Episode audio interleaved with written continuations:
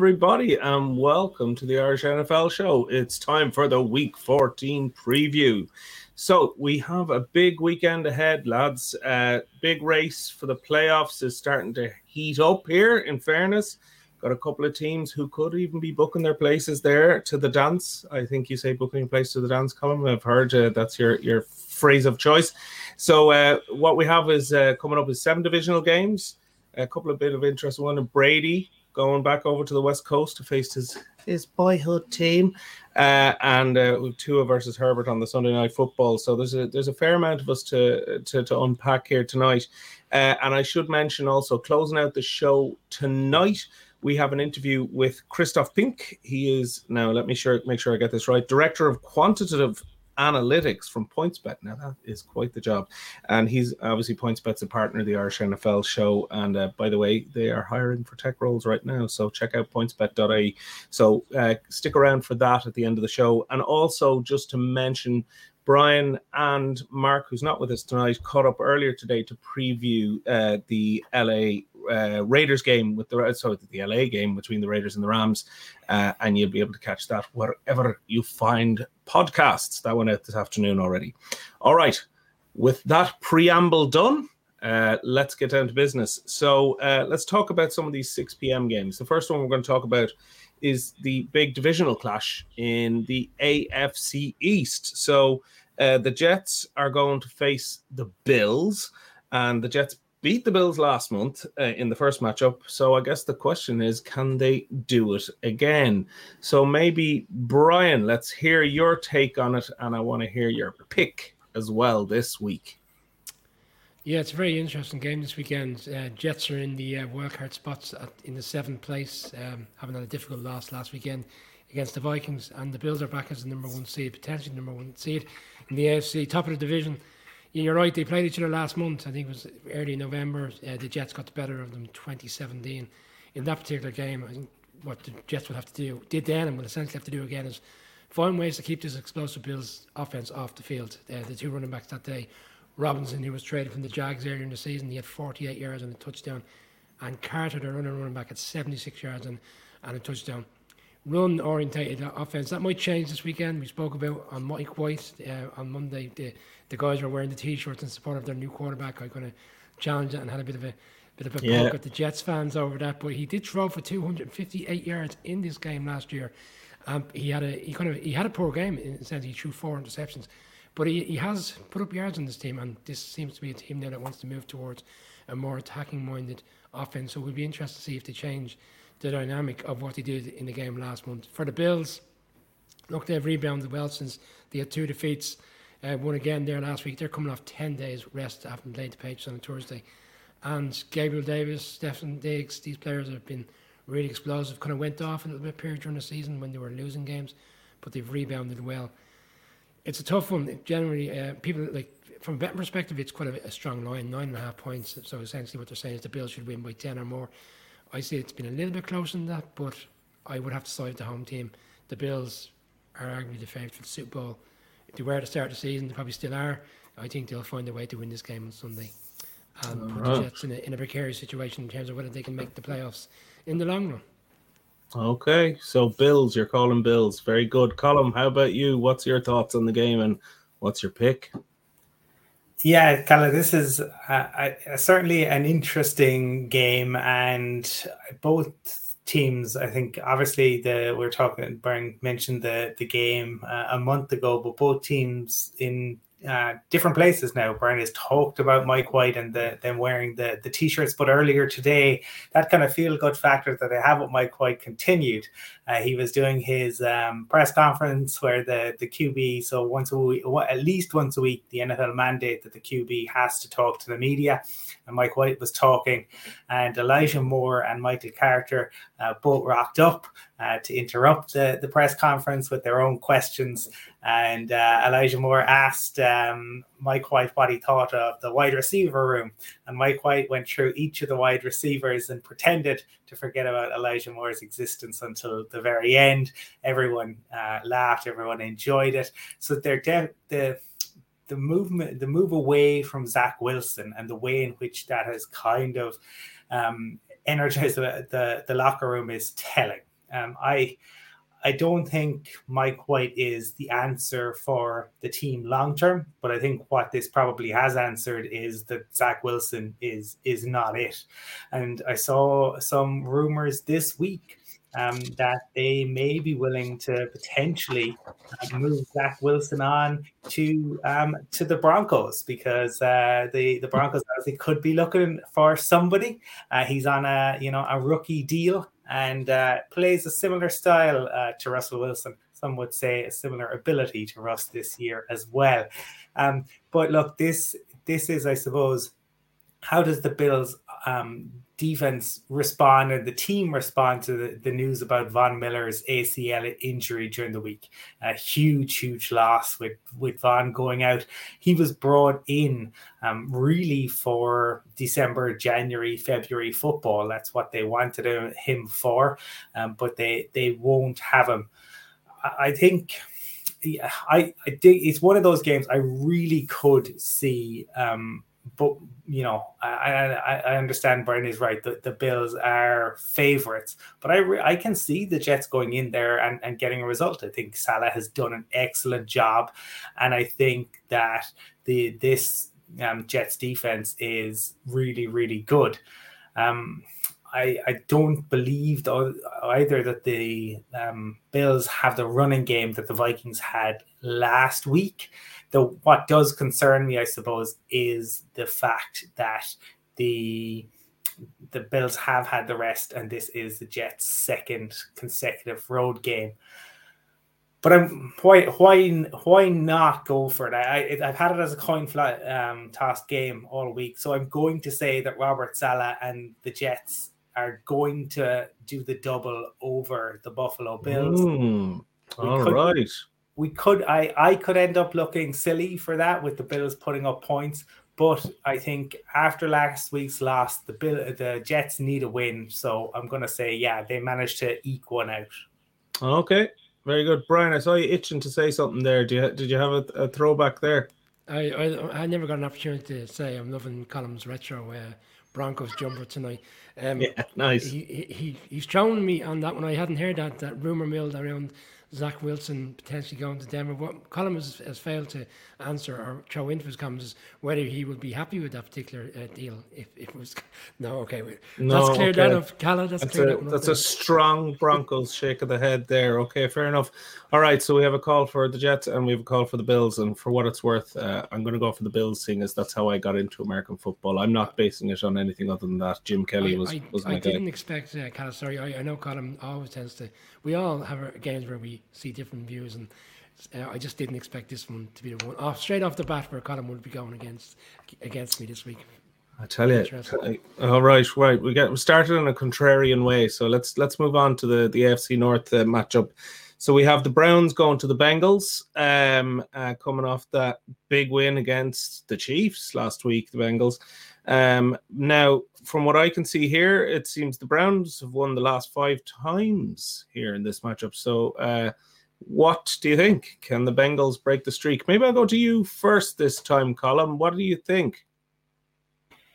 Yeah, this is it's one of those ones, Calla, where you're kind of caught because there are these jinxes that exist within the sports world writ large, yeah. I suppose, that certain teams always seem to win no matter how they're playing or what is happening they always seem to to be able to to get the the victory.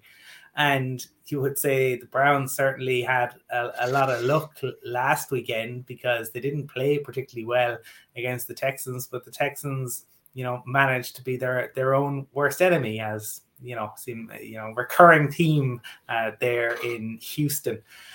Um the the, the Bengals are really coming into form at the, the right time. And when you, you look around the league, I think Burrow is playing at a level equal to, to anyone out there at the, the moment. Talked a little bit about it on Monday Night Show. If the Bengals were to win out, that you know he could make a late push for that MVP race. Mm. And I'm going to, to say that the Bengals realize that you know they they are in with a, a, real shout. Potentially, if they were to win out of even uh, the the number one seed, though I think that it is unlikely.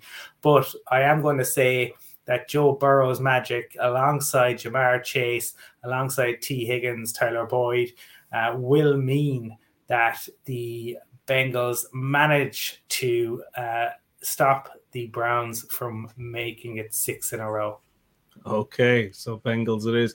And that topic of who's in the conversation for MVP, I think that's one I'd love to pick up at another point because I think there's some interesting ones you've you've even thrown out between Monday and tonight as well. All right, uh, Brian, how about you then? So we have a we have a call for the Bengals. What do you see it that way, or do you see the Browns holding on to it and keeping the streak going? No, I, am aligned with Colin on this one. Um, I was quite surprised. Was right. You get, get these jinxes in the league, as, as, we touched on on Monday. Three wins in a row against the uh, the Chiefs in the space of 12 months for this Bengals side. Yeah, since Stefanski took over as head coach of the Browns, and he's had some struggles and he's had some difficult times, and obviously there's been a lot of upheaval there. And then obviously the Deshaun Watson factor that he, he was suspended for the first 11 games. Yeah, they played each other all those times in which he's been head coach. He's beat this Bengals side. Uh, Colin has alluded to the, this explosive offense. Yes, they're one of the, the, best in the league. Right now, they're averaging 271 yards per game. And bearing in mind that Ja'Marr Chase, who's arguably one of the best wide receivers in the league, if second, not second to Justin Jefferson, hasn't played for a number of those games. That says it all. It looks like Joe Mixon, their, their running back, who's been out with concussion. He had five touchdowns in one game last month. And they've, in fairness, they've had uh, Payne, step in and done really well. But he looks like he's going to come back this weekend. So they're getting all the players back on offense. And defensively at home, whilst they're not getting the sacks we saw last year, 28 in the league on sacks. Last year, at this stage of the season, they were eight in sack, eight in terms of the, the ranking. But um, they, seem to be coming together at the right time, collaboratively as a group, defensively and offensively. We've seen real improvements. And I wasn't impressed with the Browns last week. The, you know, Sean Watson came back. In fairness, he's been he was rusty. He only had 131 yards, but the Browns haven't played really well at all this season. They won the week before that against a Bucs team that gave that game away. I'm struggling to see how they can win this game. The only thing I would say is when they their run game, they've a dynamic run game, two really strong running backs, and when they play together and they, they focus on the run, they can they can keep the offense off the field. In the game which they played on Monday night this season, combined as a unit, the two running backs went for 176 yards, and they knocked the stuffing out of Bengals that night. I don't see it that way this time around. I think this Sunday the Bengals finally break the course essentially, which they've had against the Browns for quite some time, and win this game. Okay, so two two both for the Bengals. That's going to jinx it now, isn't it? Um, I, I know how this podcast goes. Mark, um, Mark okay, is Bang- Mark is on the Bengals as well, Callie. Is he? There you go. Okay, well look, we're I, all right. Uh, I'll just for the sake of non-jinxing, I'll say the Browns, even though I don't have a really dog in this fight, but that's okay. All right, game number three. Then this is a big one for both of the sides. So it's it's the Vikings who are ten and two at the moment and they are heading up there to Motor City to to play the Lions, who are on a five and seven record. Now, even despite those records, it was interesting. I saw that the the Lions are actually the bookies' favorites on this one. Um, so there's a there's an interesting matchup coming here. Um, maybe I'll go go back to you straight away, Brian, and and talk talk to me about this one. Where where do you see it going? Yeah, I was surprised to see the Lions favourite. We spoke highly of the Lions on, on Monday night in terms of how successful they were last weekend and quite successful over the course of the season with their offence. I mean, last Sunday, nine drives, eight touchdowns, and the final drive was them taking these essentially scored in every drive. They punted it and punt the ball once in the game. And I was looking through little notes and nuggets as to why they're favourites. Um, there was a similar game a few weeks ago when the Vikings were playing the Cowboys. They were home, and the Cowboys yet were favourites, and the Cowboys knocked the stuff out of the Vikings. The Vikings defensively over the past four games have given up over 400 yards of offense, 486 yards in, in against that in that Cowboys game as well. The Lions are playing really well offensively. They're bringing J- Jameson Williams back. He's the first round pick last year who was more of a long term play. They took him. They knew he was injured. Didn't know when he was going to come back. It looks like he's going to come back this weekend. And we spoke on Monday about the mountain games in which the Vikings have been so close in, yet finding ways to get over the line and win them. And it looks like the kind of game where if they have a right matchup against them with an offense that's as explosive as the Lions, they won't they won't be able to deliver the Lions team. But the problem is it's the coaching for me. Dan Campbell had his best game last weekend as head coach. His defense had his best game since he took over. The game prior to that against the Bills on Thanksgiving Day, that game was there to be won, and bad coaching in the last two minutes of the first half and at the end of the game. I know it's not necessarily linked game for game, but you're asking me right now which head coach I trust. I trust the head coaches in his first year that has a team at ten and two going in, despite not being favourites. They played each other in week three of the season, finished 28-24, close game. Similar scenario, Lions had it there to be to win. The Vikings found a way of pulling it out. I see the same thing on Sunday. I think really close game, high scoring game. I think it'll come down potentially to the last score, but I'm siding with the Vikings to go 11 and 2. All right, Vikings it is. All right, Colm, how about you? What's your take on it? Yeah, this is one um, where, and kudos to Dan Campbell and what the Lions have have done because I um, am very jealous of the Detroit Lions offense, and I wish that my team had an offense that was even half as effective. Uh, the the only uh, concern perhaps for the Lions is that um, you know they now they probably thought I I would have imagined that Jared Goff was going to come in, Jared Goff was going to stick around for two years, and then they draft you know Jared, Jared Goff's uh, replacement. But Jared Goff might be playing so well that he he will take them out of contention for one of those top quarterbacks, and um, Jared Goff might be playing so well that they could win this game against the Vikings. Then uh, next week they go on the road to the Jets. Depending on how the Jets uh, get on against the the Bills, that could be that the Jets are on a downer, or maybe it's a big emotional game for the Jets. And after that, you know, they they let their guard down a little bit. The the Lions could be in playoff contention, but there's a long way to to go to that. Uh, I would say this is, I would expect this to be a very high scoring game. Uh, we know the Lions' defense hasn't been great. We've seen them give up an awful lot of points. I was uh, in Minnesota to see the Vikings, who were phenomenal on offense, uh, but who did give up a huge number of big plays and uh, who have done that throughout the, the season. It will be fun. Uh, certainly, um, I have little doubt about that. But um, for me, I'm gonna um, go with the the Vikings as well because the the two losses have been blowout losses, and they have been to two teams who I think will go to the the playoffs. And there is something about a team that have had so many one score wins, and they find ways to win, and that is such a transformation from last year under Mike Zimmer it is a game where Lions fans, I would not be surprised if you were to get the, the victory in this.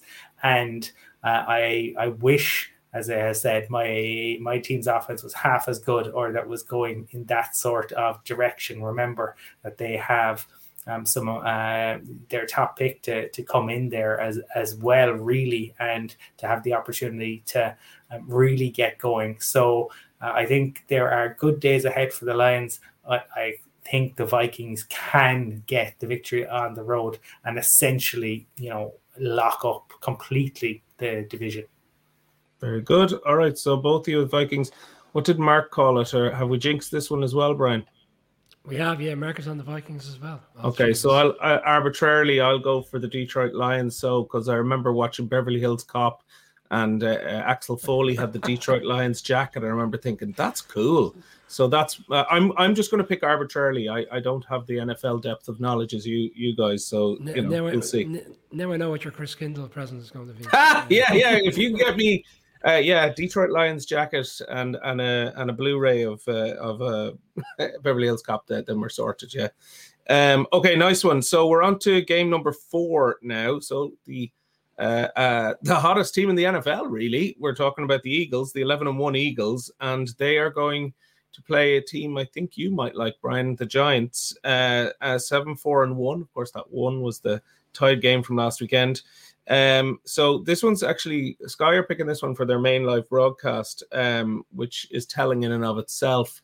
But um, maybe uh, Brian, you you kick us off here, being the being the fan. Uh, you you might have a, a blinkered view on this, but you might have a more sanguine view. Give us give us give us your thoughts. I'll, I'll, give you an honest opinion before I do. Okay, that's that's that's the best version. I, so I like we, those kind of opinions. We started off with a game blue and green in the Bills and the Jets and Colm's picked the, the green team. So I assume in this game you'll have to go with the blue team to, to line it up. Um, look, I was looking back at last year's games, funny enough, when the Giants played the Eagles because Jalen Hurts excuse me, the uh, the quarterback of the Eagles has had a fantastic season, and we're talking about MVP. He's right up there. And Colm has been on this, as we said on Monday. Colm has been on the Jalen Hurts train for quite some time, and I remember games last year where he wasn't as good, and the Giants in particular held him down for three quarters in the four quarters in the first game and three and a half quarters in the second game. And back then he didn't have the players around him which he has now, such as AJ Brown, who we spoke about on Monday, going off in the big number against the Titans last year. But collectively as a group, they've come to, to come together. Yeah, he's having a great season, but all the wide receivers having having a great season. Goedert, the tight end, is injured unfortunately at the moment. He was having a great season. Running backs and Sanders, Bart Scott obviously seems to play well against the Giants. He seems to be coming in and out of the team, and offensive line this season has really improved. Kelce's the main man there. He's holding it all together, and he seems to have them all playing in, in, in tune and alignment one another. And defensively, this was actually something to start the season when we were doing our season preview. We did pick them. I did pick them to win the division, but I felt defensively would be the one of the the weak spots, and in particular secondary, because he had so many games last year where he got exposed. But the secondary hasn't come to pass this year. For the Giants, like the what I wouldn't say is one thing that's been exploited this season in, in, in numerous games has been the Eagles' run defense. Now Jordan Davis, their first round pick, has come back and had a really good game last week. But the Giants' uh, way of winning this season has been consistent. You give the ball to Saquon Barkley, our main running back, and you allow him to do his thing. And for large parts of the season, it's been working. The offensive line has really improved. But of late, he's kind of backtracked slightly. The numbers, I don't know if it's a case of the grind of the season is catching up with him. For the Giants to win, they're going to have to get back to what was working throughout the early part of the season, which is run the ball effectively, keep Daniel Jones upright, and allow him to even be potentially in a position to do run pass options.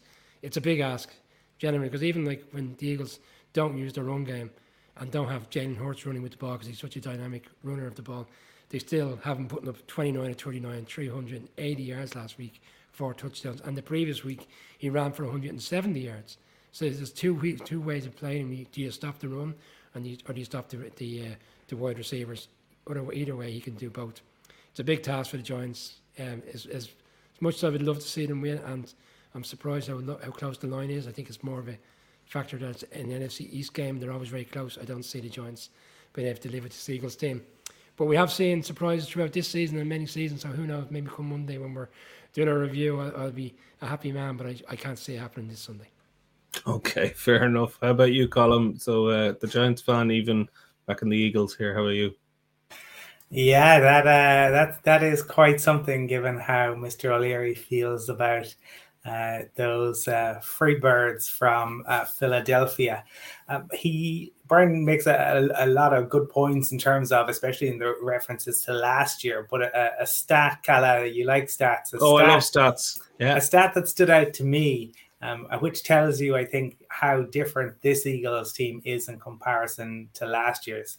So last year's Eagles team were 0 and 7 versus playoff teams um, and that includes the the the, po- the postseason itself when they when they mm. got there because they lost immediately. So 0 and 7, they were one of only two winless teams in the NFL against playoff teams. The others being the Atlanta Falcons this year, um, the Eagles have played three teams thus far who um, the Vikings, Titans, and Cowboys, and they are three and oh in in those games. So this is a very different Eagles uh, team that, that we're looking at. And Brian is right to call out the return of jo- uh, Jordan Davis. I think that is a, is a real difference maker. Look, the the Giants will undoubtedly be up for this. I've no doubt Brian Daboll will want uh, his team uh, to um, you know put on an, uh, a performance against a divisional rival.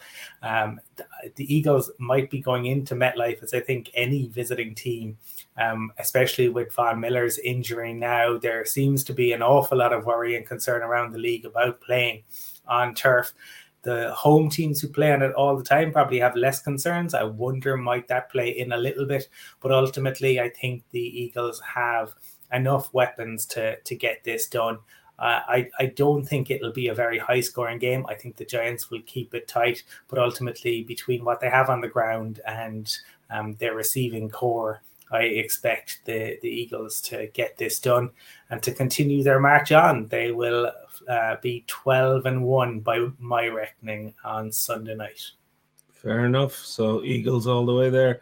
And I'll give you my arbitrary choice of uh, the Giants. This will make you happy, Brian, because the only player I remember other than Jim Kelly from those early days when I watched NFL was Phil Simms. Wasn't that the the Giants? That's, uh, that's our that's our boy. That's correct. That's, I, thought that's, you were, I thought you were I thought you were going with Randall Cunningham, the Eagles. Uh, oh well, I mean, uh, no, there are no, there are many more I could probably pluck from the back of my brain, but that's the one that I remember.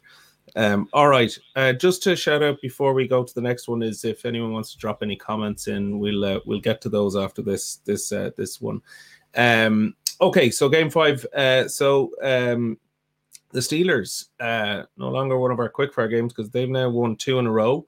Uh, late playoff push here, um, and so it's the Ravens going to Pittsburgh to play the Steelers. Ravens are eight and four, Steelers five and seven no Lamar Jackson a quarterback for the Ravens. So, what do you think? Can they do it even without him? Uh, Colin, perhaps this time, do you want to kick us off? Yeah, I I'm not not sure on the the Steelers playoff uh, push, but could could they ensure that Magical Mike Tomlin finishes at or uh, or above 500 and uh, continues to never have a losing season? Yeah, that might be might well be be possible. Um, and the fact is that I have always advocated starting your young QBs. They need to take their licks. They need to learn how to play in the league. And uh, Kenny Pickett has had a steep learning curve, and he's not there yet. I, I don't. I think the jury's still out completely on whether he is a franchise QB, but he is three and one in his last four starts. Um, and that is, uh, you know, certainly more impressive than his early season form.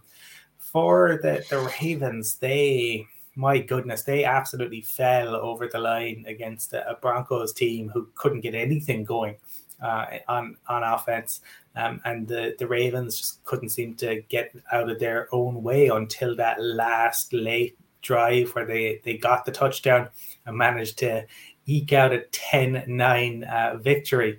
Uh, certainly, I think uh, playing um, playing soccer growing growing up, we would have had games with with more goals. Um, hmm. the um, I went on the the Ravens podcast uh, last week in the lead up to to that, and the Ravens fans are really unhappy with their OC. Um, they are not happy at all with, with Greg Roman, um, and and probably the Lamar contract situation is playing into that a little bit. There's so much uncertainty there. Huntley, um, I have seen him uh, play the, the Bears last year, where I thought he played quite well at times, but I didn't think he had a good game at all against the the Broncos. Now, the Steelers' defense probably isn't at the level that the, the Broncos' defense was, but the Steelers' coaching is better. They have an ability to to score more points. The Ravens should win this, but Mike Tomlin absolutely loves divisional games. Uh, and given the season that we have had, I am going to say that Magic Mike finds a way and his Pittsburgh Steelers get another divisional victory. They go to, to six and seven, and the Ravens are, um, you know, looking at the remaining fixtures and saying, oh, we got to win out if we want to make the playoffs. Right. Very good. Uh, so, Steelers call there. Brian, how do you feel about that? What are your thoughts? I have a feeling that this show might be one of the least entertaining we've had in a while. So many results going the same way. Um, the Ravens over the past few weeks, Colin rightly called it out, they couldn't get out of their way last week, found a way to to win. And when we were doing our show last Thursday, I, I reflected on the game which they played two weeks earlier against the Panthers at home, which they won 13-3, and it was um, it was 6-3 with six minutes to go in that game, and they stumbled over the line. And the following week, when they went into Jacksonville, they were held down to three field goals in the first half, they were in the red zone three times leaving themselves in a position where they were scraping at the end to try win the game, and they really should have won the game, only for Jacksonville to go down with a late drive. So they've been they've been stuttering. They stuttered earlier in the season. They've had games in which they were leading by ten points in three games, in particular in the fourth quarter. They found ways to throw that game away. The game in Jacksonville, as I just touched on, they were up by nine points in the fourth quarter. Something's not right there. They're in a good position for the playoffs, but something this season is not right. Lamar Jackson, who's in a contract year, started really well to start the season on this show we were talking about how much he's going to get paid. He will get paid, but right now, especially with him out, Huntley kind of has similar traits to him, but he's obviously not at that level. He played quite well last year. Did enough last week as, as Colin knows, the Broncos that are going in the wrong direction. But I have been Im- impressed with Kenny P. And me and Colin were in lockstep on this at the start of the season. They should have just put him in from day one. And like Colm's called out there, three and one in his last four games. Last week he threw for 197 yards, no interceptions, no touchdowns, but it's game management. They won 19-16 in Atlanta. The previous Monday, similar enough numbers, true for one touchdown. They beat the Colts. He had a reasonably good game against the Bengals the week prior to that, and the week before that, a similar steady game they won. It's all about game management. Mike Tomlin has now come out saying he's comfortable with the offense. He allows him to change the play at the line of scrimmage. It's no longer a case of that's the play you run it. So it's a trust factor, and it's continuing. And they're they've beaten the Ravens four times in a row. They're gone for five in a row. Colin would say uh, Magic Mike. I, I say Iron Mike because I think he he'll be the one knocking out the Ravens from the, the top of this division come Sunday. Because I think the Bengals will obviously beat the Browns, and then the Ravens will be back in second place. So for me, it's a Steelers win as well. And Marcus Marcus Steelers. So here we You're go. It. Well, you leave me with no choice but to to to go for the Ravens here, guys. You know, even though I did have an arbitrary connection to the Steelers. Uh, my wife uh, went to school with the uh, Super Bowl winning kicker for the Steelers, who given my NFL knowledge, I can't even remember his full name. Jeff Reed, does that sound possible? Is that his name? I can't remember. I'll get the name for you later. But anyway, uh, that so I'm going Steelers as well, just to fully jinx it, lads. Okay. Um, do we do we have any comments, Brian, that we want to chuck up uh, just right now? I'm conscious uh, we're kind of yeah. Uh, going into Game Six in a second, so maybe now's now's the time to go for it. Yeah, quite a few interaction. I love this one. Right, we have a we have a regular. Cal, I know you're new to the show. We have a, a regular mm. called called Fred um, mm-hmm. And every and every day Fred comes out giving out about uh, Odell Beckham and this potential move to Dallas. Um, I think it's a bit of a love hate relationship for Fred because he's already on this evening saying doesn't look like he's going to Dallas. Um, this is a very interesting one. So uh, his well, he didn't go to LA either because he got thrown off the plane. So there you go. He was thrown off the plane for whatever that whatever came of that. But uh, um, it all looked like last week he was going to Dallas. He went into Dallas. Um, there was a concern about his knee and the medical situation. And Dallas now look like they're trying to play it down that they were ever interested in the first place or that they're reflective of his medical situation. So who knows how this is going to play out. Quite mm. a little mm. bit of surprise to Colm's earlier comments about uh, Zach Wilson, um, saying suggesting that the uh, the Jets won't be able to get rid of him until 2025. I wouldn't necessarily agree with that. Taken that we've seen uh, as as it's been rightly called out by Keith here. Um, Josh Rosen was in his second year, I believe, and he was traded away from the Cardinals once Kyler Murray was selected in the open round of the draft. There's a lot of chit chat going on in the background this evening, which is great to see. Great. That's and, great uh, to see. Well, listen, yeah, and a few comments around the turf. Yeah, Colm's alluded to there. There's another one here.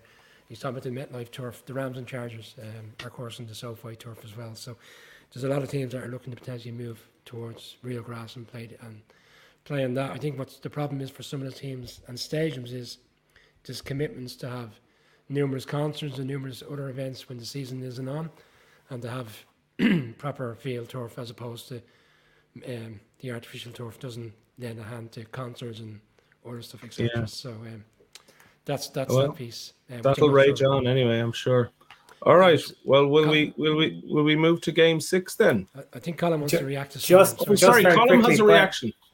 I think, Brian, I think the comment in relation to 2025 might have been in terms of Russell Wilson. And yes, the Broncos are, unless they take an absolutely unprecedented, like doubling the cap hit, the Broncos are stuck. But the thing is that um, that Zach Wilson is on a rookie contract. So Zach Wilson could very easily come in and sit behind um, Russell Wilson, and essentially they would have two years of him on, on a rookie deal. They don't have to take the, the fifth year option.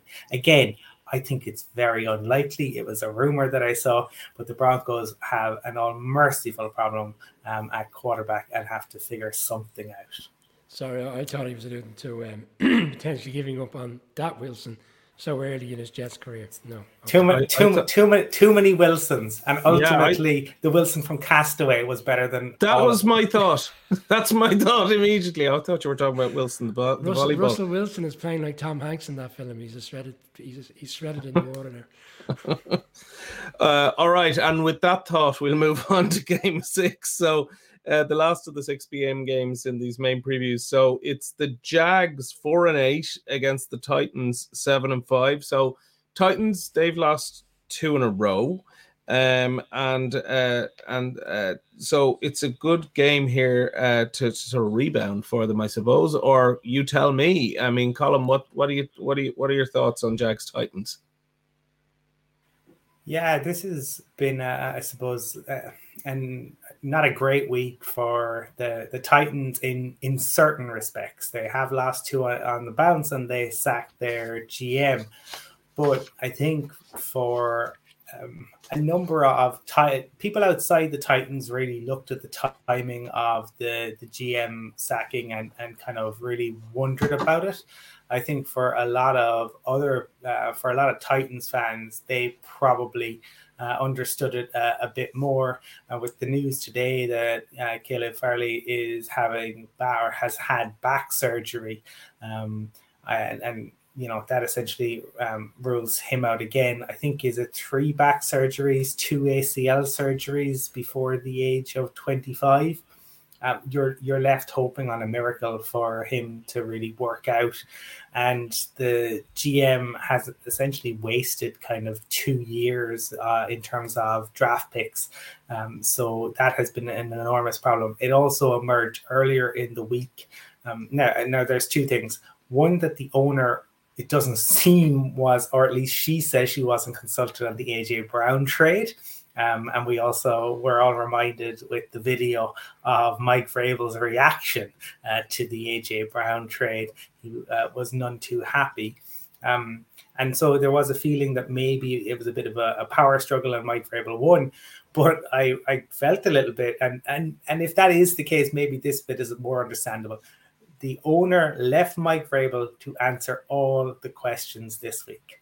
Um, so the he was left to, to field the questions. Now, ultimately, if it was a power struggle and he won, I can understand that a little bit more, and I can understand why um, you know he that that was the case. And I get backing Mike Vrabel because you have seen his own players and other players come out to bat for him again th- this week. Uh, Taylor Lewan was on with Kay um, Kay Adams earlier today and talking about him being the, the best coach in the league. And we also heard that Derrick Henry is quite cranky this week. Uh, Mike Herndon was talking about that. When Derrick Henry is cranky, um, there are a couple of teams that he particularly likes playing. Number one is the Texans, and number two is the Jags. And um, the the Jags after um, their great vic- comeback victory against the, the Ravens were very disappointing last week. Uh, Trevor Lawrence um, is, is has an injury designation, um, and uh, that is is a problem. For me, I have the Titans righting the ship and getting back to winning ways. Okay, Titans to right the ship. Brian, what do you think about that? They couldn't have asked for a better game to you know bear in mind that, and it's a divisional game, and people say, oh, it'll be it'll, it could be close. Trevor Lawrence, who was the first round pick last year, uh, he's a great quarterback. We've seen great great moments from him this season. Two weeks ago, he's the, the he's the former Clemson guy, isn't he? That's correct. Yeah, you're. oh, I know that because my my father and mother in law are massive Clemson fans. They're former Clemson grads. So anyway, so there that was something I actually knew you were talking about. Yeah, unbelievable. Well, he you mightn't get you mightn't get to reflect on Clemson this weekend because the likelihood is he's not going to play. Um, he's very ah. doubtful. He got to say it looked it looked like a potentially season-ending injury last week, only to come back into the second half of the game and play reasonably well. Uh, CJ Beathard, who uh, Colin would know from his days with the 49ers, is the backup there, and if he plays, with all due respect to him, I would uh, find it difficult to see how they can overcome this game. And, and the rivalry's there, but yet the Titans have found ways to beat them. I think it's five games in a row. The Titans have had their number. And Derrick Henry, Colin's talking about being, being moody and grumpy this week. He didn't play really well last week. He wasn't allowed to play well. Eagles' defensive line stood up to them. I'd be surprised to see that if that was the case this week. I think Derrick Henry will be have a big rebound game. And one player to look out for, Robert Woods, whether it was his time in LA or since he's come to the Titans, has had always had really good games against the Jags, 80 plus yard games. Maybe he's one that'll have another breakout game on Sunday. For me, I'm with Colin. Mark is the same. We're all picking the Jags. The Titans. Sure. You're all picking the Titans, or unless I've completely misunderstood the game. Titans. Uh, Titans. All right. Well, then I'll I'll go for the Jags because I guess it's the closest uh, big cat to Panthers that I can think of, and I like the Panthers. Um, all right. Um, so uh, then we're going to just do a quick rapid fire now on Texan Texans versus the Cowboys. Uh, Colm, I'm going to ask you for that, and then I'll come to you for your pick, Brian, on that in a minute. So, Colin, take it away.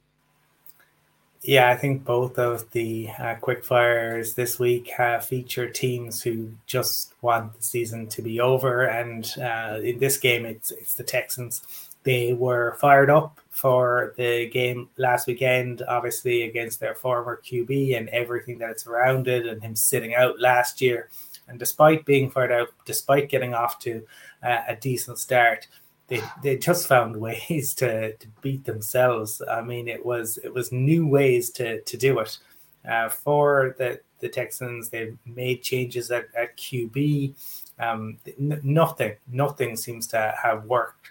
Uh, Brandon Brandon they decided um, not to trade Brandin Cooks at the trade deadline. I wonder if they look back on that now uh, with regret, given the way the season has gone uh, there there really isn't anything at all to, to play for other than um, pride. But um, they're coming up against a, a Cowboys team who uh, sometimes sometimes let themselves down by just not showing up. Uh, they lost uh, a couple of games last year um, that they, they really should have won. But if the Cowboys show up, um, they should absolutely dominate this. The big thing for the Cowboys, obviously, is all the past few weeks have been spent flirting with uh, OBJ. We talked about it uh, uh, in the um, kind of with the questions a little while ago. Jerry Jones kicked that to touch. Um, how did the the players uh, respond? The the wide receivers who, if he's not signing there, can they kind of take the, the step up that that they need to? But no, as long as the Cowboys show up on Sunday, they should dominate the Texans. All right. And Brian, what's your pick there? He's just pick of the weekend. Tech or not Texans, Cowboys. Cowboys you you're, you're stumbling, stumbling there. Yeah, uh, fair enough. Easiest pick of the weekend. How did Mark go on that one? Do we know? Full house, Cowboys. Full house. Okay, bang bang. All right, and then on the other uh, quick fire one, we have Chiefs Broncos. Uh, Brian, I'm going to get you to to go for that one, and then I'll I'll turn to you, Colin, for your pick. Yeah, not as straightforward as, as people may seem this game. No, I'm sorry. Um, no, look, what I would say is like the Chiefs lost last weekend, but going into the fourth quarter, the game was was there for them, as, as Mark rightly called out in the show. And I was looking at the, the numbers today. Despite the loss, Mahomes threw for 223, threw a touchdown, you know, he had a rushing touchdown. He's still playing at MVP uh, level. Kelce didn't have the best of games last week. He was couldn't kept down to low numbers. And when he has a slow game, he usually really rebounds very quickly with a really big game. Really impressed with their running back. The rookie running back seems to be now nailed in as their number one. I'll let Colin have a go at pronouncing his name. P- uh, is it? Pacho? Something like that. Mark is very good at pronouncing it. And looking at the numbers from last weekend, a bright spot for the Broncos this week has been in their tight end, Greg Dulcich. Again, last weekend, he was their leading receiver with 85 yards. It doesn't bode well for a team that's trying to get this offense going. Despite the game being at home, um, the Broncos have been beaten by the Chiefs 13 times in a row. It'll be 14 and 14 Sunday, and I imagine 14 being the magical number, they'll win by 14 plus points. Oh, wow. Okay. Yeah. And Colm, uh, same feeling there, Chiefs, or are you going with the heart? um, I, just, just a few more words. Yeah, because I saw. uh, a tweet that said, "So if you're a Broncos fan that's a senior in high school getting ready to graduate, the last time you saw the Broncos beat the Chiefs, you were in fifth grade." Um, wow. For an Irish context, if you're in your leaving cert, you hadn't even started secondary school the last time the Broncos um, beat the Chiefs, and you will very likely. Uh, be in your first year of university, having gone through the CAO system uh, before the Broncos beat the Chiefs. The Chiefs are going to win this. The Chiefs are going to win this, I think, and even I know that. And my arbitrary reason for saying that is I like the Chiefs. I think Mahomes is a right, real maverick. I, I love watching him play, and my good friend Nathan is a massive, lifelong Chiefs fan as well. So uh, I'm all about that. Okay, uh, let's move on to the 9 p.m. games. There's there's a few of these. So the first one is my beloved Panthers, albeit uh, not doing the best this season uh, up against the Seahawks. Um, I'd love to hear what your take on that is. Um, maybe we'll go to you first, Colm, this time, perhaps. This uh, this game, yeah, I mean the, the Panthers have definitely improved um, under um, their their interim. Uh, but they couldn't coach. have got any worse, Colm. I, I, I was about I was about to say it is akin to winning a taller than Danny DeVito contest. Yes. Um, Uh, and and for for the Panthers, obviously they've moved on from the uh, Baker Mayfield uh, circus and all that that entailed. And look for them, it's it's about who is going to be the QB there next year. They're going to, I I imagine, draft somebody. Um, I think probably the Russell Wilson trade will have scared everyone from trading for vets. So I imagine everyone is now going to look to the draft and say, we'll just go with the rookie contract. Um, but but uh, the if you if you look to their opponents who managed to find in in Geno Smith a guy who obviously was in the wilderness for an awfully long time. Um, but this year, Geno Smith, uh, games with multiple passing touchdowns, 10, rank in the league first. Games with a, a 100 plus passer rating, nine, first. Games with at least 70% completion, eight first. Geno Smith is having a season. He has been absolutely outstanding, and the Seahawks are loving it. Uh, they got back on track last week, and you saw Pete Carroll uh, getting them all G'd up on the, the sideline. Um, whilst the Panthers have improved, I don't believe they will have enough. And I think the Seahawks are headed to the playoffs. They might even exceed uh, Brian uh, Brian O'Leary's uh, expectations at, at the uh, before the season began. We all laughed. We all pointed and laughed at Brian. Well, uh, I don't know if we will be the ones laughing come the end of the season. Wow. Yeah. All right.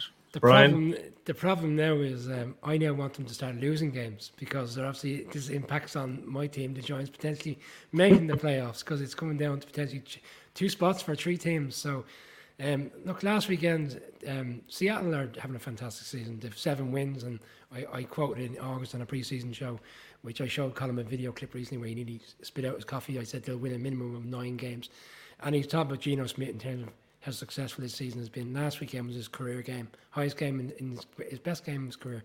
28 for 32, 367 yards and three touchdowns. And yet, I didn't think they played well. And I looked at the receivers' numbers, like they went off the charts. Metcalf was 127, uh, Lockett was 128, both having receiving touchdowns. And yet, I I wasn't convinced by them last weekend. Their defense over the past few weeks, I was in Munich firsthand. I got to see the game against the Bucs, in which I thought they'd play really well and win because they were on such a hot streak. Their defense was flat that day. And I didn't think it was great last weekend. They had a couple of interceptions, which helped them out in particular times. And the Rams, for all the Rams' faults this season, with Wolford as, touch, as quarterback, they went up and down the field and were in a position to win the game with a minute to go.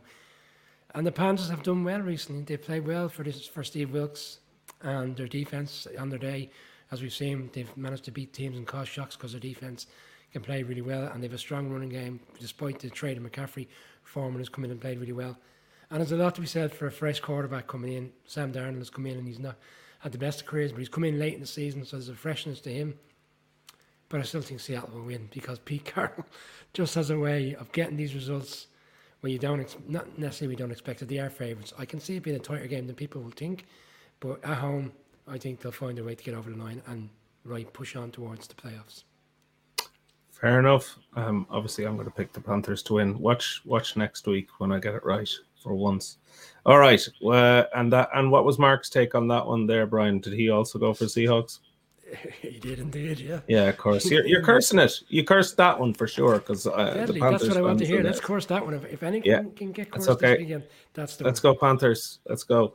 Uh, okay, uh, game eight. It's a big one in Santa Clara. So Tom Brady and the Bucs, who are six and six, uh, they came. They had that last second win on Monday. I was reading about it there. Um, they are facing up against the Niners, obviously, uh, who are at eight and four and they of course we talked about this uh, on the last show they they're going to have a new quarterback for the remainder of their season uh, brock one of many brocks we mentioned uh, and please in the comments share any other brocks you know um uh, so let's let's let's talk about it brian maybe you first can can brady withstand this Niners defense? Uh, it's a tough ask. It's a tough ask this week. You know, you're coming off a game in which Bosa's had three sacks, and I would say that defense for a large part carried them to that victory last week. Um, they got they got home to the Dolphins, who were missing two offensive tackles. This Bucs offense. So what's again we saw earlier in the season, the Bucs beat the Rams at home, and everybody was on a crest of a wave. They went to Munich and they won. But what people are failing to recognise is for three and a half quarters of that game on Monday night, they did nothing. They had a really strong first drive, ended up with a field goal, and then they did nothing for the rest of the game. They were down 13 3 with 3 minutes and 14 seconds to go. And Brady has a knack, and he still has it even at 40, 45 in ways of just getting these incredible drives. And even on the last drive, then thereafter, Saints still had an opportunity with some players to win the game. But credit to them, they're hanging in there at the top of the division. And it'd be interesting how Brock Purdy can play this week because maybe it's still early in this kind of period that people won't have enough tape and they'll have to reflect on what he did in college. So maybe he's in a position where he can play a game, a steady game, game management, and bring them to, to a victory. Because right now the Bucs, if it got into a shootout, which I don't believe it would, the Bucs right now their offense isn't teed up. Mike Evans, who's one of the best wide receivers, has been one of the best wide receivers for the past few years, just hasn't got going this season. He only had 59 yards in reception on Monday, consistent with what we've seen all season. In fact, his best play was drawing the drawing the flag at the end to get them in a position to score a touchdown. Um, defensively, they've carried him in, in many games. Devin White, Vita Vea was getting home to the quarterback on, on Monday night. It's going to come down. It's a low scoring game. Uh, for example, the, the total points in this game in, in the bookmakers is 37, which is very low for a Tom Brady type of game. They don't expect mm-hmm. it to go over 37 points. I can see reasons why it'd be that kind of game, but you're asking me which offense I trust more, despite the quarterback situation in San Francisco. They've got McCaffrey, Kittle, Deebo Samuel, Brandon Aiyuk. They have enough there to win this game. So for me, it's another home victory this weekend. I'm picking the 49ers. Very good. 49ers it is. Colin, what about you? That's on Geno a while ago, and there were three, uh, I think, categories that I said he was first in uh, the in the league in terms of this 49ers defense is first in points allowed per game, yards allowed per game, yards per rush, rushing yards per game, uh, the number of first downs allowed per game, uh, passing touchdowns allowed, and the number of interceptions. Um, they are ferocious, and they, they might they might just be the best defense that Tom Brady has faced um, since he came into to Denver uh, in the 2015 AFC Championship game. And as Wade Phillips pointed out to Mark Cockrell, uh, the Broncos hit him 24 times. I would absolutely love to see his childhood team and Nick Bosa do the very same. If they wanted to double that amount, that would be just fine with me because, as I said on Monday's show, um, where it's Tom Brady's world and we're all just living in it usually. But he has looked uh, fallible, I think, over the past couple of years. And if you if you allow him um, to to do what the Saints did. Brian has talked about it, but it, at the end, they allowed the opportunity. If you allow the opportunity, he will take advantage of it. I don't imagine this San Francisco 49ers defense will allow him um, that opportunity. Brian has talked about the offense. For me, it's all about their defense, which is so formidable. And I uh, I'm predicting the 49ers to win. I want the 49ers to win. I will offer uh, up sacrifices for the 49ers to to beat Tom Brady uh, uh on, on, Sunday. Um, please, please let it happen. Please let it happen is what I heard there at the end.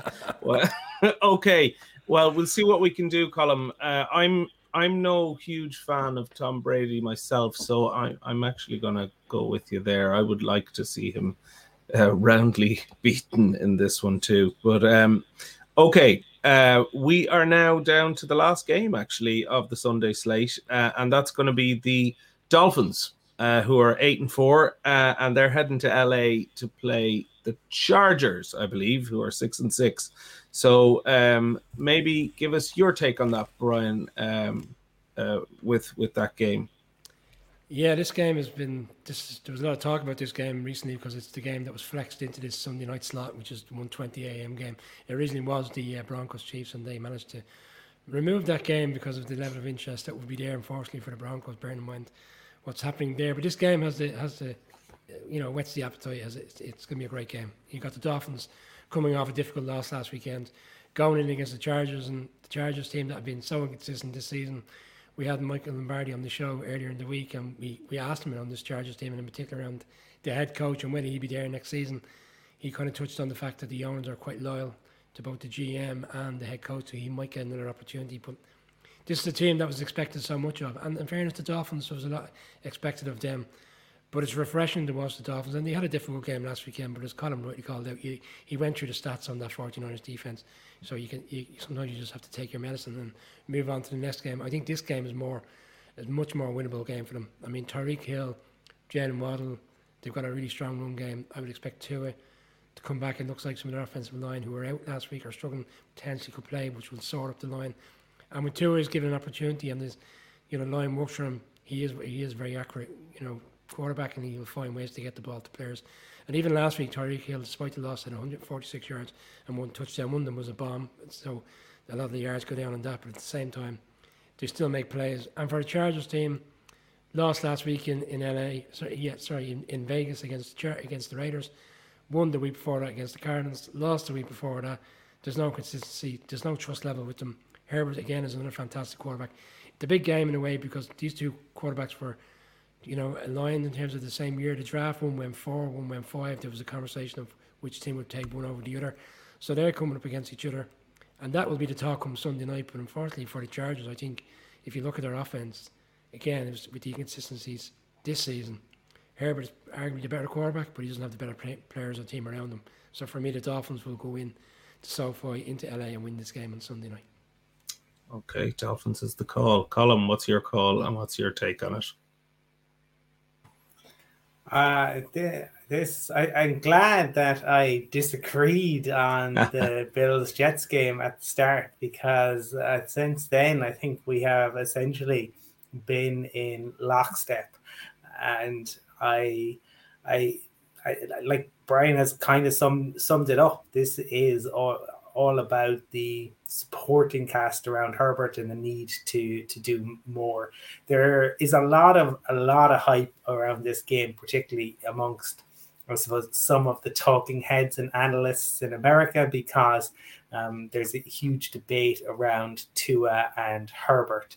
Um, where Herbert was definitely anointed, I suppose, as the kind of Patrick Mahomes esque um, QB when he came in, and he had an incredible first couple of years. And this year, he has he has shown real flashes of it. But ultimately, the Chargers have disappointed.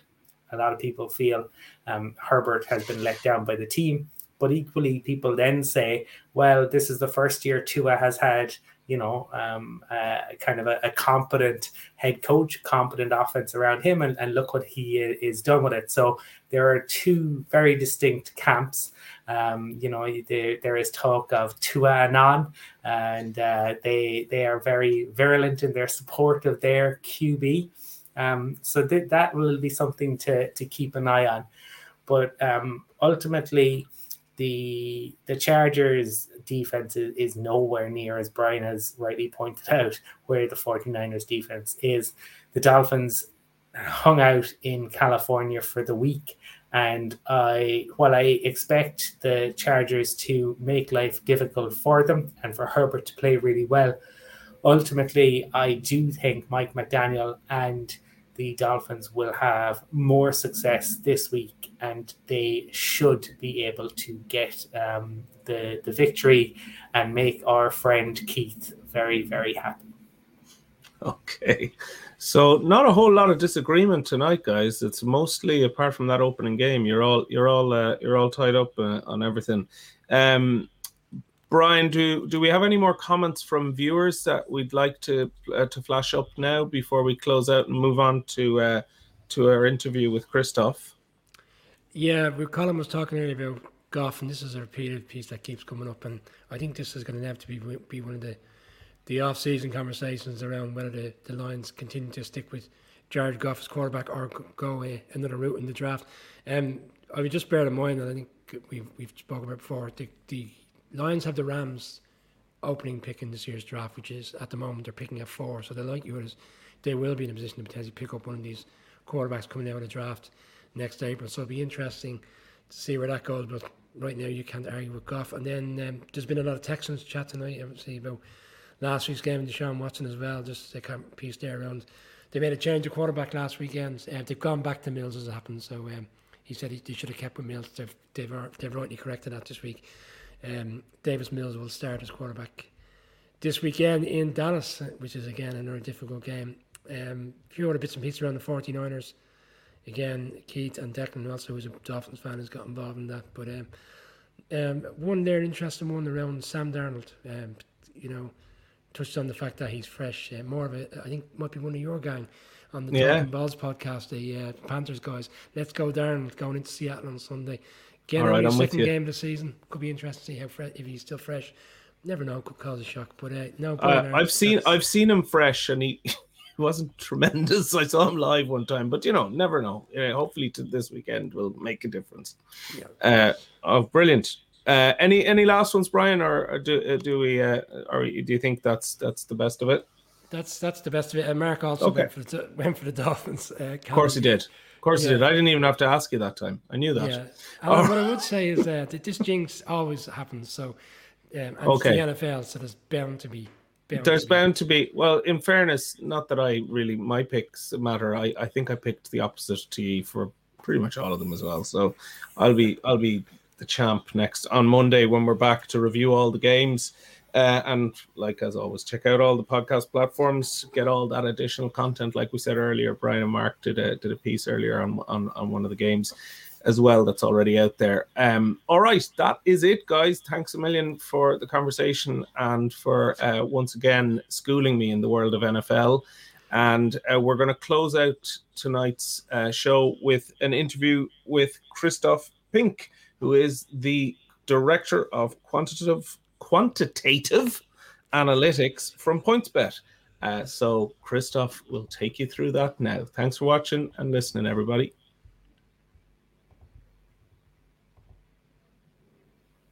So, welcome back to the Irish NFL show for a special uh, interview and segment. As you know, we're always keen to kind of focus all the different aspects of the NFL and all the different aspects and opportunities that go with it. And there are some elements that play into the NFL that are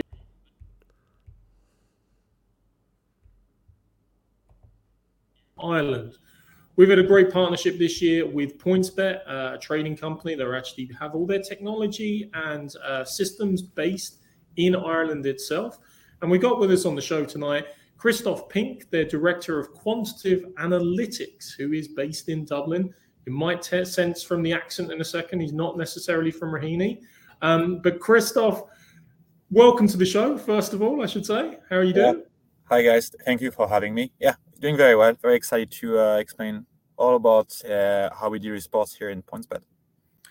And yeah, and it sounds French. I'm going to say. So we're going to say a Frenchman living in Dublin. Yeah, exactly. Been uh, been moved. I moved in Dublin in uh, during the World Cup 2014. So I've been here. It's my third World Cup here uh, in Dublin. That's how I count it.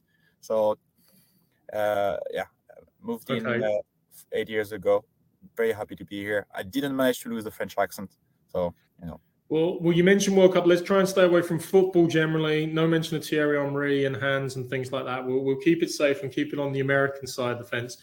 Um, I'm going to start off, Christopher, just saying, you know, quantitative analytics. We have a vague understanding, I'll say, of what quants do from where it shows like billions, whether it's the movies like The Big Short.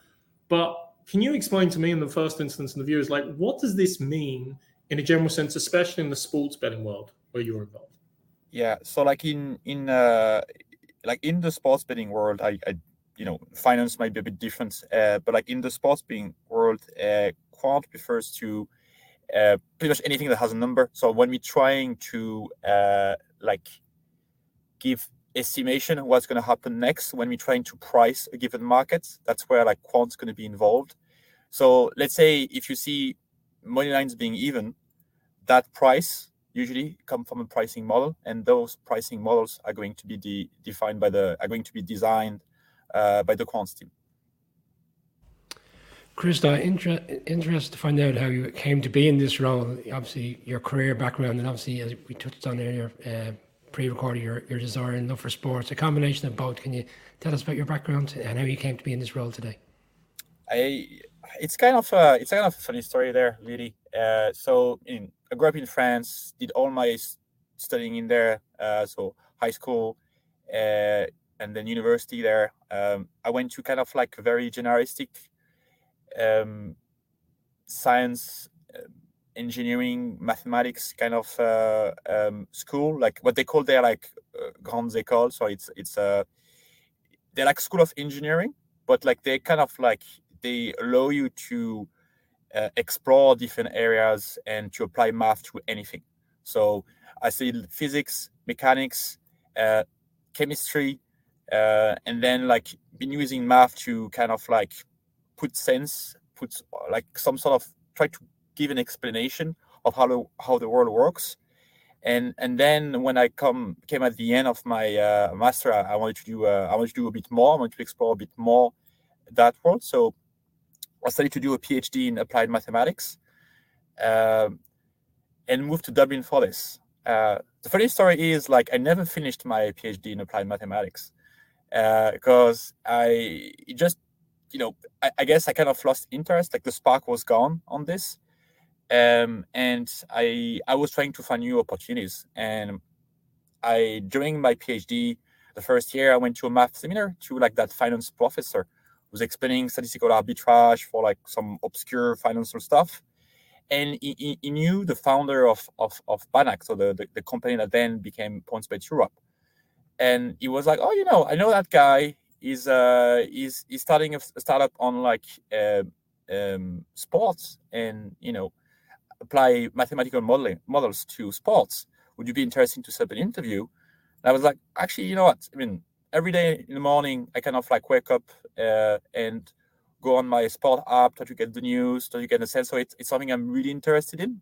I was like, just let's give it a go. And then the guy was like pretty much explaining what you're trying to do is like uh, you have a given sport, you want to find the correct descriptive model for it and apply the probability where, where it matters. So you know, the already think about NFL, like uh, it goes play by play. So you want to build up a model. So like you know, you kind of go from one play to the next one. And then when you have a play starting, you kind of want to decide is it going to be a run play? Is it going to be a pass play? What is the correct ratio depending on the score, different conditions, really? And you know, you want to train that model to do that correctly. And I, I just found that fascinating. And so here I am, like seven, uh, it's to be seven years. I start, I started in 2016 uh, in Banach and then points PointsBet. So I've been doing this for a while and, and like applied to a variety of, of, of different sports like soccer, NFL, NBA, US sports in general. And it's been a fascinating journey so far.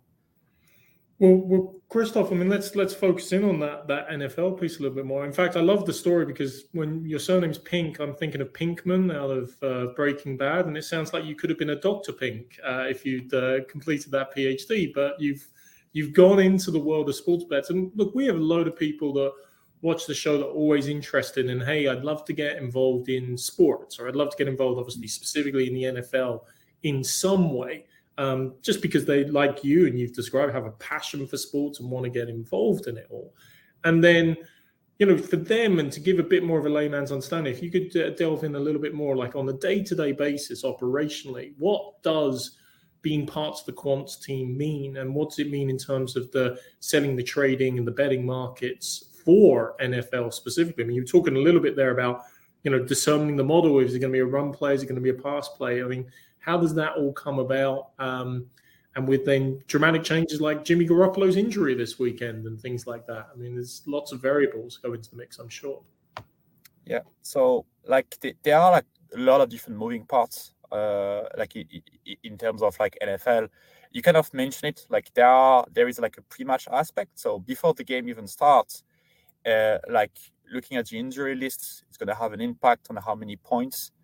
Uh, like what are going to be the expectation from expectation from the game. So like that that aspect of it, it's something we can model and we can try to define uh, what are going to be the the, the score expectation. Um, th- that part is kind of like um, it's more about uh, trying to get the information, process it, and also try to get any sort of information to try to uh, translate them into kind of a, a simple outcome. Like what can have an impact on the final score? Like you have a lot of variety of things that can happen. You mentioned injuries, but like uh, imagine like the other day uh, when um, the Bills had to move uh, to Detroit, isn't it? Like uh, like there was a massive snowstorm. So how does that affect also like how many points you would expect during a game? So usually that kind of information you, you're gonna talk to like NFL experts. Like you you have the trading room. Those guys kind of like look at Twitter. Uh, they have their own knowledge of the sport. They're gonna be able to kind of assess like the, the different um, um, like almost intuitively they're going to be able to assess like you know uh, what is worth like what is worth a point what is worth six points if there is more or less wind if there is more or less rain. So like the, there is an intuitive part of it. Uh, we can back it up with statistics, but like it is going to be mostly driven by like the trading room trying to get a sense of what's happening and also being driven by you know the, the types of best bets that are being taken off so there is you know information being extracted from the crowd and uh, like quants would be involved in this in trying to understand how you weight all that information how you weight the fact that let's say uh, some some other bookmaker in the competition has moved. So do we also want to move? Do we agree with them? We're gonna and we're gonna try to understand exactly why they moved and if we should also move uh, back and try to to manage our risk accordingly depending on the type of bets we have been taking. So like it's really really like here it's like the pre-match aspect. It's almost about you know building the correct algorithm, automate some stuff that can be automated, uh, and working very closely with the trading team for that, or uh, like you know automate the, the, the, the ingestion of information. So that, that's one aspect of it. Also trying to take into account like the past performance. So we have built up model for this. And it's more about like the, really the, the player performance. It's a bit easier to kind of like measure. Like like if you know that the quarterback is doing a lot of pass plays, we're going to try to take that into account. And that information history, like that history we are building from the player, going to be ingested in, in our model uh, moving forward. Uh, so like all that, all that aspect of trying to get the pregame information for the team and also for the player. So that's that's one side of the story. Then there is another side of the story which is around like uh, in-play betting, which is like really the space PointsBet wants to focus on. Meaning that if you have set up your your team expectation, if you have set up like, well, you know, the Bills gonna win by a touchdown and they're to be five touchdowns during the game and let's say no field goals right that's to be your kind of like score expectation then how do you derive the rest of it? How do you say how many yards, how many completion are you going to have from the quarterback? How many carries are you going to have from the running back, and so on? How many sacks the quarterback is going to suffer from? So our job as quants is, is, is mostly focused on this in PointsBet, trying to understand how the game unfolds and where are we expecting things to happen and how the correlation is going to be build, building up. So like you know, if you see if you see more points for a team, usually you could expect more yards, more passing yards, and maybe like more attempt as well. So if you also see more passing yards, you're probably gonna have more reception. So we kind of need to have that understanding so we can build up like our one of our key product. This is like the same game parlay, so that like uh, you know, NFL enjoyers can can place a bet on let's say the Bills the Bills to uh, to win but also Josh Allen to let's say have uh, you know have 15 completion, but also run for 20 yards. So like that's kind of product exciting product we're going to build and try that's a kind of correlation we're trying to understand and and and give the best estimate for. I'll, I'll take that bet, Christoph. By the way, I'll take that one. That sounded like a very easy one, didn't it, Mark? Uh, it depends the price I'm offering for you. If it's like uh, it's if it's like 50-50, probably yeah. But like, let's say we are playing against the Chief now, or we're playing against the Titan, or we're playing against the, the Jets. Let's say they have a very strong defense. Do you are you still taking the bets though? Mm, MVP type of player, I probably would still take the bet. Uh, right. Christoph, very interested on the in-play betting model and how you worked that today the topsy turvy nature of NFL. We saw recently Vikings Bills. We're talking about the Bills and Josh Allen. That game a number of weeks ago, there was four lead changes in the last two minutes of the game. We've seen recently uh, the Chargers, for example, uh, going for a two point conversion at the end of the game to win. That we've seen so many dramatic changes throughout the course of the game. Can you explain the, how the, the focus and, and all the thought process that goes into the in-play betting model in, in that instance? Yeah, like the, the key to actually capture those movements is really to be able to have a very, very uh, granular description of a game. In other words, our, our model are not going to really predict the final score as such. What they're going to do is like predict every outcome of every play.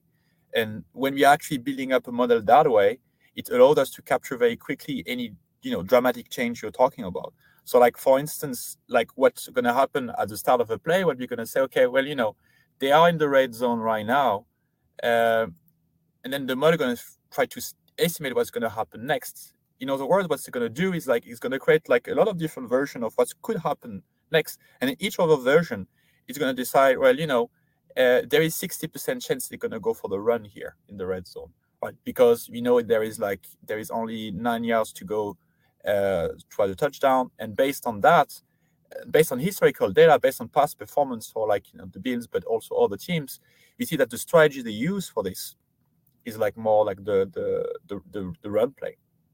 So let's say there's 60% then. Then what's going to happen then is like uh, let's say in 60% of our simulation, they're going to go for the run, and in 40% of our simulation, they're going to go for the, let's say, the pass, for instance, or maybe something else. Uh, like the point is our model going to de- define like different types of outcomes from the play, and then, and then from there, it's going to unfold. So let's say you go to for your run. Let's say now, now in in one in those 60% of simulation, we start and we say, okay, it's going to be a run now. So now the question is like, okay, you go for the run, but like how many yards are they going to be able to, to run through, right? So what we do is like we look back at uh, at the past again and trying to see, well, you know, when uh, when they when they carry the ball, then usually they they're gonna, you know, there is 10% chance they're gonna go with two yards. There is maybe 15 they're gonna go with three, and so on. So we kind of build up distributions of the length of the run, and and then like in that big simulation, we're going to say, well, you know, uh, in one simulation, they're going to go up to 10 is going to be a touchdown. And in the other one, they actually just going to go for one one yard. So in one of the simulation, we're actually going to have scored, and then it's going to keep going. And then, you know, once they have scored, you go for the kickoff, and then the other team going to have possession, and we, we're trying to estimate what's going to happen in that simulation for up to the end of the game. And then the other one, they're still going to be stuck at the second down and, and, and then second and goal. And then they're gonna you know they're gonna again they're gonna decide are we going for the run or the pass knowing that now it's not first and goal anymore but second and goal and so on. So that's that's how we kind of simulate what's going to happen in the in the remainder of the game. Trying to understand play after play what's going to happen and that way we actually can capture very quickly what's th- those dramatic changes you're you're talking about. Because like yes they happen but when you look historically uh, you kind of can see the succession of shifts. You know all those dramatic changes you're able to capture them looking at historical data. And as the betting as the game evolves are you finding um, in terms of the the better pre-market as opposed to in in life betting in terms of in the game the activity being more substantial over the course of the last few years because previously it was very much around betting prior to the game but now these days with all these options more and more people are getting involved in, in during the game in terms of the betting there is a change here in terms of behavior. Uh, I think it's also linked with technology as well. So, like one of the key, one of the you know one of the major uh, reason I'd say people wouldn't bet in play. It was just it was extremely difficult to pay to, to place a bet. As like you know the you're talking yourself about this is like you know you have dramatic shifts. Like if there is a touchdown being scored, like the the odds are gonna just change dramatically, and and usually the, the way bookmaker would react is by just suspending the market, not allowing uh, the customer to place a bet. You know what we are trying to build here in PointsBet is like is the best customer experience. So like they, it's actually easy for them to place the bet. It's also easy for them to like place exotic bets. We were talking about SGP earlier. We, we strongly believe that it's you know it's much more interesting for someone to kind of like place that kind of like exciting bets rather than just say well you know the B is going to win uh, we also want to be uh, them to be able to place it. You know, I'm seeing now that it has starting to rain, so now I'm thinking they're gonna maybe carry the ball a bit more. So now I actually want to place a bet on you know the Bills to win and Josh Allen to run the ball way more. Um, so that's kind of like we're trying to to build here, trying to make sure that it's intuitive to place the bets. Eventually, going moving forward in terms of like customer personalization like you know maybe some people actually are big fans of the Bills. Some people are actually they hate the Bills, so they maybe they actually want to bet on the under regarding Josh Allen. Uh, so we are on that journey, trying to give the best uh, experience for the in play, and that's what the, the, the numbers kind of show that there is interest for the customer to be able to like uh, take that information and place the bets. The the other key product we're trying to launch there is the, the what we call like lightning bet, and for NFL specifically, what we have built up is like just bet on the the result of the current drive. So let's say you know you you kind of like you open your TV or you bring on a streaming platform and you, watch the game and and then like you you kind of feel like the drive had been you know three four plays into the drive and you're thinking you know what? I just do think they're gonna they're gonna actually they're gonna be a touchdown at the end of that drive and then meaning you actually can place the bet then the, drive gonna unfold. It's a touchdown happy days you get your money and and and and and everything. And then you kind of keep placing another bet maybe on the next drive or you can just decide to just you know happy with your gains and have a pint there. Um, so like we are trying to offer more in play enjoyment. Like we want to add more to the game while adding more in play markets and allowing people to just like bet on those granular aspects of the game. So there is the drive. Are they going to cross a specific yard line or you know uh, for the next uh, for the next uh, rush, how many how many yards are they going to carry, or for the next like you know what could be the longest pass in the game, like you know that's the kind of market we want to offer. That's the kind of like excitement we would like to uh, to give the customer. If they only bet on the money line, really, I think it's exciting, and we want to be able to offer a very seamless experience for this. But I, I also we also believe there is more to offer to the customer. And, and Christoph will t- touch on this in a second, but obviously this is about US customers as well, because you know PointsBet story in in Ireland and in Europe is not about the markets; it's about what you're building. It's about the technology. So, you know, for people uh, betting and losing at all last weekend or next weekend, you're going up against not necessarily Christoph's model, but similar models in relation to uh, how it's all built. I'm always fascinated, and thank you for breaking us down through some of that, because I'm always fascinated about how much of a level of detail goes into the models, because it's all well and good. Like we were talking only recently about how there's been more comebacks uh, this year through 13 weeks in the NFL season than ever before in history. There's been more 10 point deficits outweighed. So of course, Monday Night Football was wiped out by the Bucs, not only having a fourth quarter comeback, but also wiping out 10 point deficit. Um, and but that's more a macro trend, whereas your model is going into well, hey, is there 11 personnel or 12 personnel or 21 personnel on the field? Who's the running back? What's their you know past history in terms of running the ball, catching the ball, etc. Mm-hmm. Um, if people are Seahawks fans, yes, there is no model in this world that still explains why Pete Carroll threw the ball from the one yard line in the Super Bowl. Wow. But, but your model explains most things. It's actually, I'd say I'd say the opposite. I'd say probably you know, uh, I'd say there's probably the model would have predicted there was like maybe a one percent chance they would have gone, they would have made that decision, and they did. Just we're just living in that timeline, you know. And and then a one percent chance that ends in an interception as well, which is the worst possible result of all of all scenarios. Um, Christoph, actually coming back to, and I, I touched on it a little bit.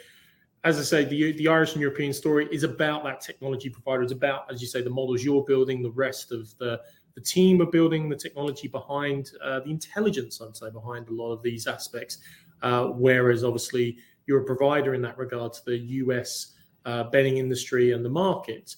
Um, you're obviously trying to recruit and grow the team, and there's some amazing technical talent available, technology talent available in Ireland across the EU. It's a marketplace of 500 uh, plus million people, and of course we have about over a thousand tech companies in Ireland in the the native industry as it will. But like, what would your advice be for anyone that's listening to this and is saying, oh, you know, I have a technical background. I'm I'm like Christoph was a few years ago. I'm interested in sports. I'm interested in the NFL. Um, how would they get involved, or where would they go to in relation to get uh, more information on what PointsBet do? Well, I mean, there is always a website. You know, uh, first I'll start like uh, on the PointsBet website, and we have like the current offers but i say i'd say overall like there is a lot of different like it's not only about mathematics and statistics. Like i think there is there is a lot to cover uh, on this. Like it goes to understanding you know the sports and that's more like you know the area i'm being involved in.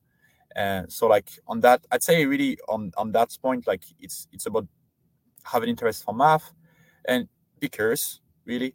Uh, and then for the other type of job where like maybe more software uh, oriented i'd say still be curious. I think curiosity is probably the key thing here. It's like if you if you're curious about like, how things work and you want to solve issues problems and you know you kind of want to have the jigsaw and say mm, maybe there is another angle to this. Uh, but you also want that jigsaw to be around sports.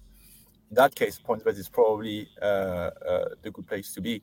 Because like this is pretty much what we brief you know day in day out we love sports here. Uh, nfl is one of them but like you know uh, th- there is probably more. And we are trying to have a, a vision like a, a, global vision of it you know? It's about understanding the sports. It's also uh, providing the, um, the best experience to the to the nfl fan really. So like to achieve that there is a lot of moving parts. Uh, so you can be a sports nerd that's, that's correct i'm one of them i enjoy it. Uh, but you also can try to uh, you know try to maybe you know offer like a very slick interface to like the the betting app. Or you can try to say let's say well i want to really provide the best experience for the customer so what about like a better recommendation engine? Like personalization. So like you don't have to scroll and find the market you really want to do it's just brought to you so you can easily place the bet you want to uh, to want to place for that specific fixture so like, there is a, there is there is a lot there is really a lot to cover in terms of that customer experience and, yeah. and that's one of the key value of the company which is like you know we want to delight our customers and we place them first and like front and center uh, so it's all about people who have a passion for really great cx as well then you know and yeah exactly uh, and like offering the best spot experience possible and i think like if you have that passion for the sports you're probably the best place to actually offer it so yes, there are like technical uh, component of it, but like the passion is probably the the one uh, the one thing we, we all have in common in PointsBet. So like if you feel you have that passion, like I I suggest you to apply. Christoph, as the interest in the NFL continues to grow here in Ireland and around Europe, and obviously the excitement of, of placing a bet, what what excites you most about the quant side of betting um, in for the future, what the future holds, and in particular around PointsBet?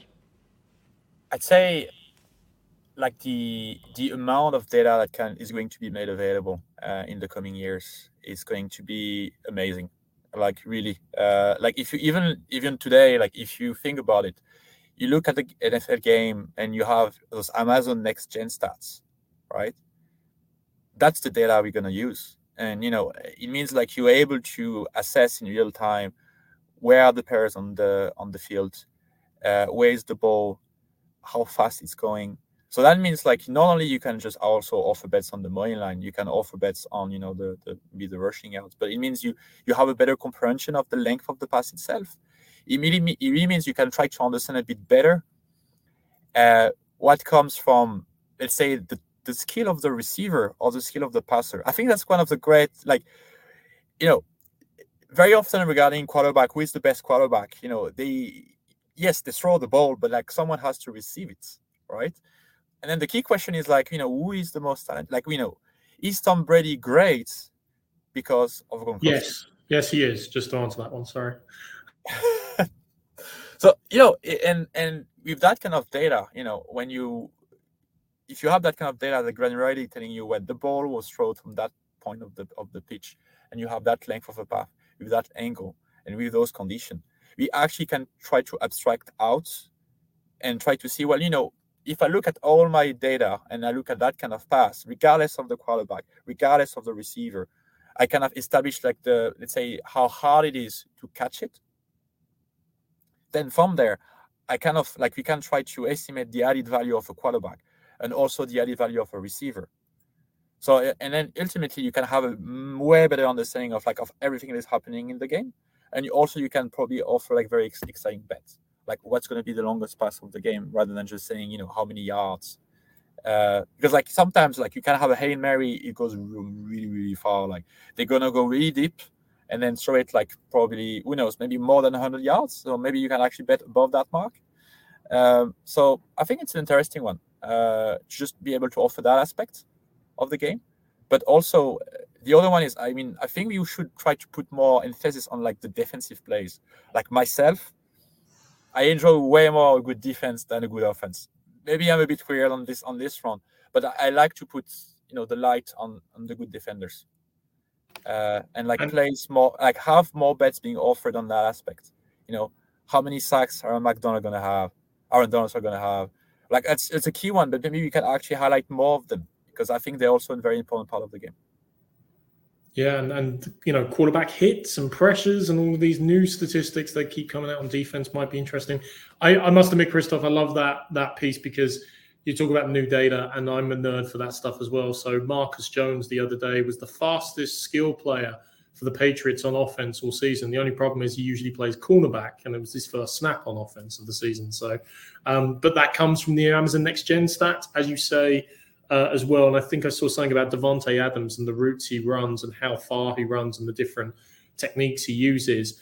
And again, greater analytics, Amazon Next Gen, and others say, you know, stat line says eight catches for 177 yards. But then you look behind the detail as to how and why he did that against the number one cornerback against he's playing against, you know, puts it into even more stark contrast and everything as well. So Look, we can't wait to see it. We can't wait to see what you guys come up with then in a further sense with the opportunities of that further information. Really appreciate your time today. And we're also really looking forward uh, to coming out to the PointsBet offices, speaking further with the PointsBet team in a special outside broadcast we're doing at your offices during the January playoffs. Uh, want to also thank you and the team there, the whole PointsBet Europe team for the support uh, on the betting pod we've had during the season. Um, in a general sense, we do want to reiterate obviously, you can't bet with PointsBet in Ireland, but if you are betting on the NFL this weekend or any weekend, please do gamble responsibly. And just to reiterate again, if you are listening to this and you're interested in kind of like uh, this side of the business, you're interested in the various areas on the technology side or the marketing side, the CX side that Christoph's uh, uh, looking at and talking about there. Bear in mind, they're based in great new offices in Dublin here. You can go to pointsbet.ie to find out more about the careers, opportunities, more about the company as well. Um, uh, it is, as I say, it's not about betting. It's about the technology, the systems, and the great CX behind the scenes, which is what uh, Christoph and the team in Dublin uh, provide. Um, Christoph, yeah, just thanks again for joining us. Really appreciate your time and the great insight on all the different nuances that go into making up that part of an NFL weekend and Sunday for all of us. All right. Thank you for having me.